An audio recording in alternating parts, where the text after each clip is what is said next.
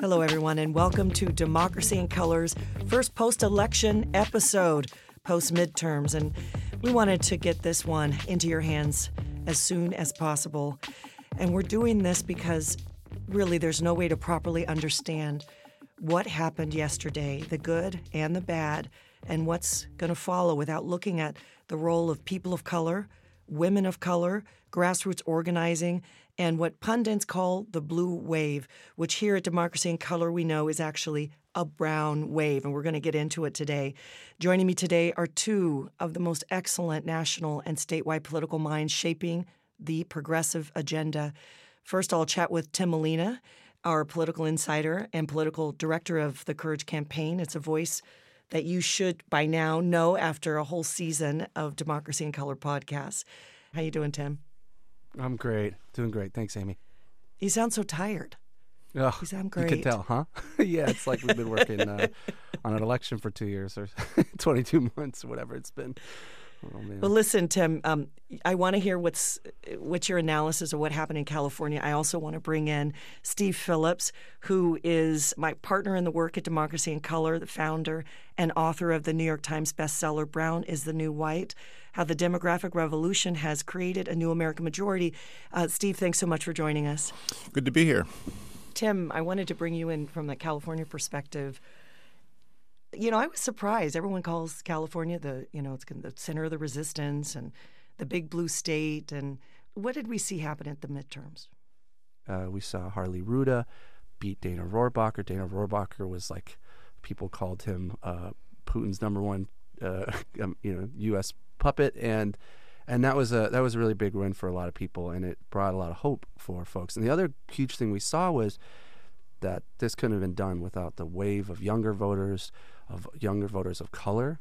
I got to tell you, for us Californians and, us, and the grassroots on the, in the front lines here, we were using Steve's uh, Brown is the New White as a playbook. We were definitely trying to empower these folks that want to see, you know, their values being represented in D.C. and see this country go into a more inclusive and welcoming direction. So, those, those races really, really uplifting for us.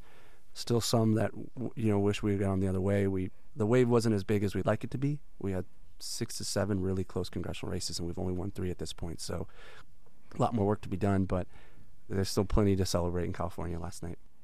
Are the Democrats going to do anything differently, you think, Steve, coming out of the midterms? I saw a tweet this morning.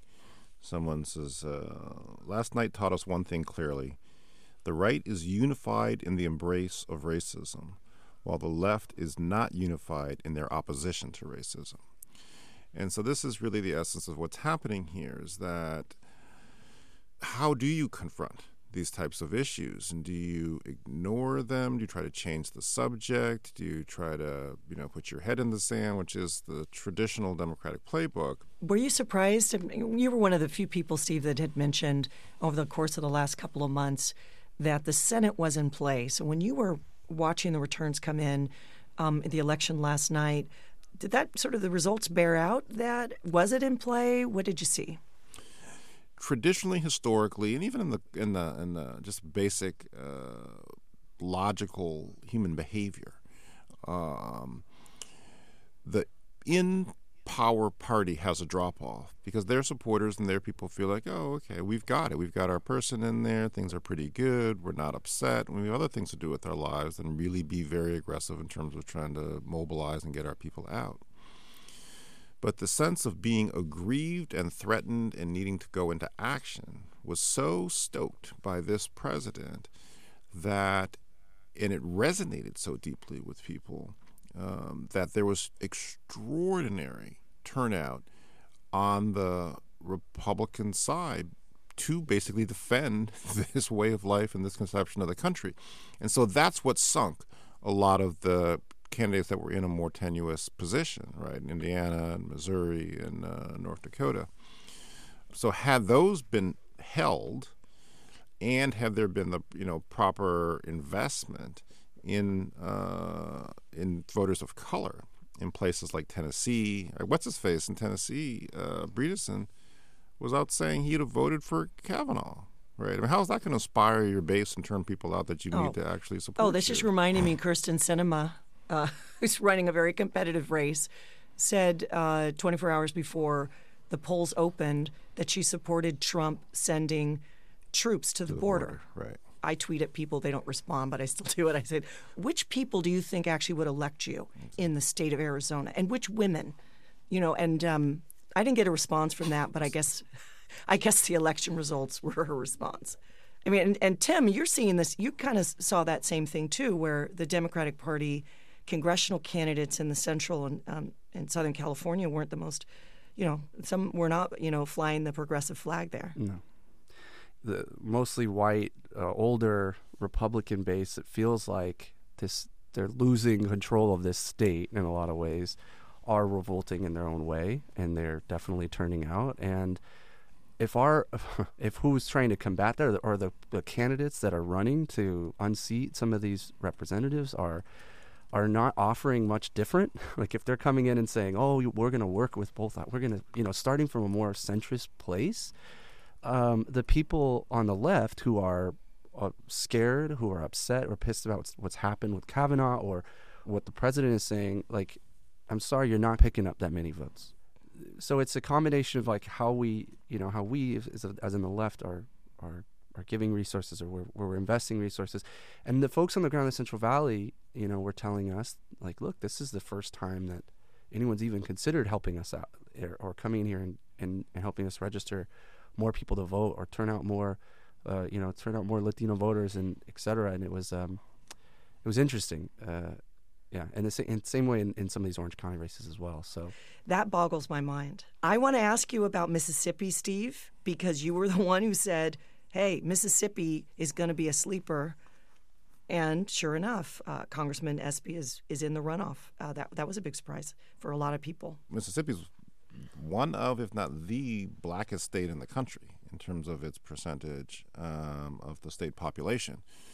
And so there was, and it's a small state and a small enough state that you can actually organize and mobilize your supporters. So what we did in terms of the Power PAC Plus team with uh, Marvin Randolph and Andy, Andy Wong putting that operation together was worked with the in-state voter mobilization effort to really do a significant under the radar voter mobilization effort uh, on behalf of Espy. You know, called a couple hundred thousand voters, identified uh, uh, hundred thousand supporters, knocked on doors, sent mail, to really try to make that effort move forward. So Espy did, you know, quite well, um, better than he had been doing in the polls.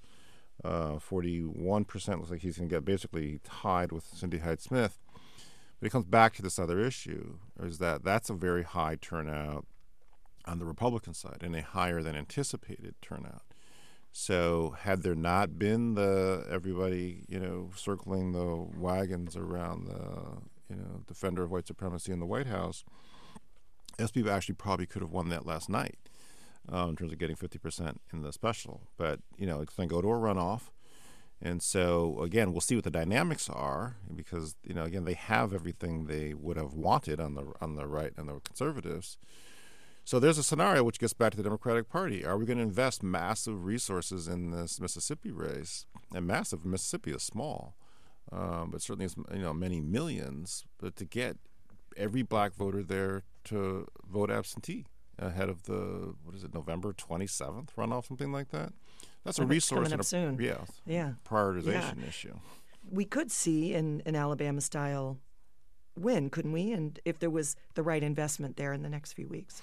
Absolutely. I mean, the numbers are there. And again, this gets to a question of prioritization. And this is where the strategic dilemma is going to be, right? Is that clearly, you know, Trump has made clear his strategy of, you know, to hell with anybody in the middle. He's going to go as far to the right and to the racist right as he can and rile people up um, without any regard for, are you going to lose people or turn people off? Where on the Democrat side, it's like, well, we can't be too strong, so I turn people off. And so it's really, you know, maddening but again, Mississippi is a small enough state with a large enough black population that if the Democratic Party and the Senate side of the investors were committed to move multiple millions of dollars immediately, that is a seat that we could actually win um, in this runoff. Other things that were on the ballot was in Florida, Amendment 4, which restored voting rights to people with felony uh, records. Now, that's a game changer in Florida. Any others that you were looking at, both at Steve and Tim, that passed yesterday that really are indications that we have sort of a people's agenda that's moving forward? that Florida Amendment 4 is going to restore voting rights for 1.4 million people. And so, what that means heading into 2020 is going to be extraordinarily significant in terms of winning the uh, Florida and then winning uh, back the White House. So that is you know very important to keep in mind. But completely under the radar uh, is last night three African Americans were elected lieutenant governors. And so now the lieutenant governors in Michigan, Wisconsin, and Illinois are all African American. And this is on top of Justin Fairfax winning uh, in Virginia last year, and who's now the chair of the National Lieutenant Governors Association.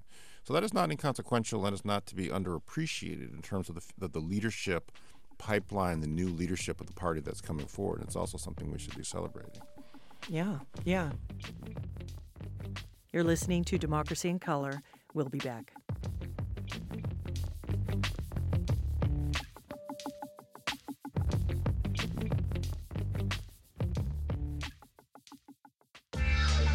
Hi, I'm Aimee Allison, host of the podcast Democracy in Color, the voice of the new American majority. Join our conversations with today's best and brightest political leaders, strategists, and thinkers. Our mission to take our country back with the power of progressives of every race, and we invite you to join us. To learn more, visit democracyincolor.com or follow us on Twitter at democracycolor.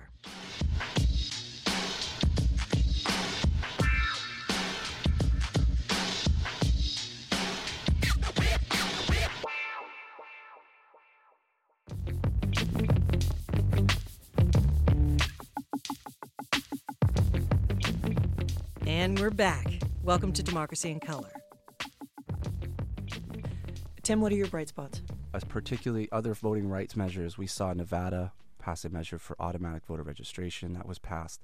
We saw Michigan passing a package of voting um, voting reforms, which include automatic voter registration, same day voter registration, etc. We're seeing that working really well out here in California. Just in Orange County, we had a, a line that was like three hours long in Santa Ana because it was the main office, main register office in Orange County where people could do same day registration and cast a provisional ballot. So it works. Um, and people seeing more and more people voting, uh, they want to get in on it. We even talked to some young voters that said, "Well, hell, if all my friends are voting, what am I doing?" Uh, it gets them, it gets them out there. So we saw that in effect last night, and so that was exciting to see. We also redistricting. This is kind of a sometimes can be a wonky issue, but it's huge. We saw several states pass state measures that uh, made it so um, redistricting would be done by independent slash nonpartisan commissions.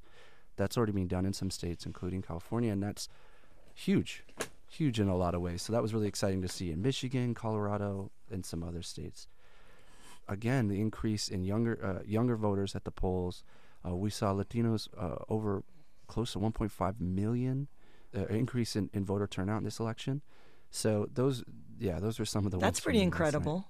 Can we just stop? Can any anyone says sleeping giant? I swear to God, I'm I'm just going to carry tape and just say, stop, stop, uh, because um, you've written about this, giant. Steve, and you're you're bring you're bringing this up. This is like Latinos are the force. Where did we see the turnout, and what do we think that means for you know going kind of going forward? Is it? But it has to be like Texas, right? Did you see high turnout in Texas? And oh yeah, absolutely. I mean that's that's another you know overall huge bright spot right? So we've gone from losing statewide in Texas by about 800,000 votes in uh, 2014 to 600,000 in 2016. Beto came within 200,000 votes statewide yesterday in Texas. So that is becoming more and more within reach. And the extraordinary uh, energy and level of organizing around that campaign um, across the racial spectrum has created an infrastructure of activists and organizers and volunteers that we can continue to build on. And then underneath that, because of the great organizing work, particularly among uh, voters of color and particularly among Latinos by groups like Texas Organizing Project, we won uh, congressional district pickups in Houston, District 7, in Dallas, uh, District 32. Colin Allred, African American, flipped that seat against Pete Sessions, who had run in a majority person of color district in 2016 and was unopposed. There was nobody on the ballot against him. Wow. this time we run an aspiring candidate of color. We organize to get out people to vote, and we've defeated him and the Texas 23, Gina Ortiz uh, Jones in uh, San Antonio area, uh, is razor edge, just like within a few hundred votes as voters as votes continue to come in, and that's organizing and mobilizing Latino voters. I want to say one other thing too, in terms of like the takeaways. I think I just want to make sure we don't um, uh, overlook or underappreciate the headline here. Is that after three years of unrelenting and increasingly dangerous and increasingly powerful uh, destruction of democratic norms, uh, contempt for uh, all non wealthy straight white men. Finally, the country and the democracy and the world are going to have some accountability for this man. He had no accountability. His, his run up to the nomination, and then his, you know, basically stealing the electoral college, and then since he's been governing. And now there's going to be a Democratic Congress. And this is the first time in these three years. So, the significance of this, really to the health and the future of our democracy and our country and ultimately the world, is not to be underestimated. And so, while we had some specific disappointments, the historic and uh, imperative significance of being able to take back the House, which was not an easy lift. I mean, it's, it's through work like right. you know, like the Courage Campaign and other groups like that. We won many of these seats by just a few thousand votes, and that's just knocking and calling and texting people, and what resulted in those wins. When is it going to be done? that's really my question. Well, this is the work. You know, I mean, it's. I was. I'm joking with friends about. Uh, uh, I, not infrequently wind up thinking, you know, that uh, Harriet Tubman doesn't feel our pain, right? and that in terms of those of us who are social and racial justice advocates. So freedom is a constant struggle. And it is the work of the next two and three years. And so this fight is going to play itself out around what is the strategy for winning in 2020. Um, the irony of what they're saying is it's not just a geographic issue, it's a demographic issue because we mm-hmm. do need to, frankly, lose by less in these different rural areas. But that's not about trying to water down your politics and some, you know, half-hearted attempt to appeal uh, to the people who are supporting Trump. It's about finding the progressives um, and the people of color in those areas and getting them to vote. So this is just going to play itself out. This is going to be the the uh, intertwined with the 2020 presidential race and strategy. So we have to be fighting that fight now laying the groundwork for who prevails and whoever prevails run how the 2020 election will be run. And if it's done properly, we will have a new president in uh, uh, January 2021. And then working with that person to restructure all of these institutions of the party and of the progressive ecosystem. And so we need to be engaged in that struggle now. So it's all of us who are activists from Democracy in Color, from Courage. Campaign. People did, you know, all the new activists, in terms of people are, you know, Indivisible and, and DFA and groups like that. All have to be engaging with the party where the big money is around what is the strategy and insisting upon much higher levels of uh, uh, really arithmetic as well as transparency and accountability around what the, the plans are going to be. So this is the fight that's incumbent upon us who want to make uh, you know the country better and see that the progressives move in a more effective direction. Just, um, I was going to come back to you and ask uh, Tim, what do you believe should be done in these, in let's say, the first hundred days after this new crop of leaders takes office at House impeachment. Wait, sorry. Don't sorry no, it. I mean, it, uh, no, remember we were we were we were uh, together in a studio yes, at UC Berkeley. Rashida Tlaib, who's now the congresswoman from Michigan, Palestinian American, first Muslim in Congress. Rashida said that's what she wants to yes. pursue.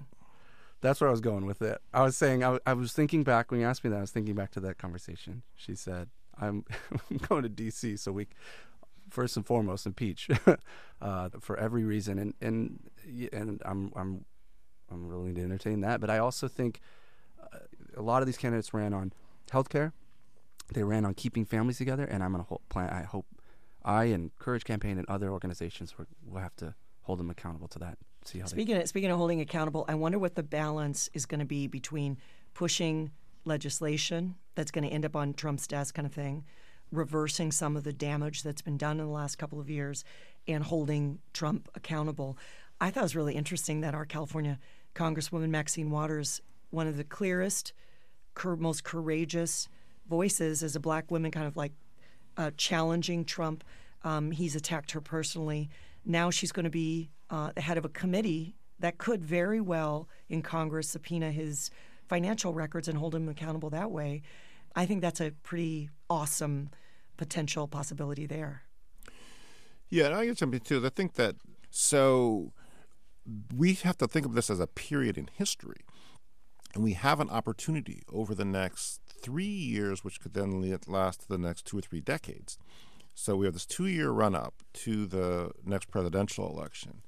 And there is now an extraordinarily uh, diverse and creative and progressive network of elected officials, not just in Congress, but across the country at the local level, the state level.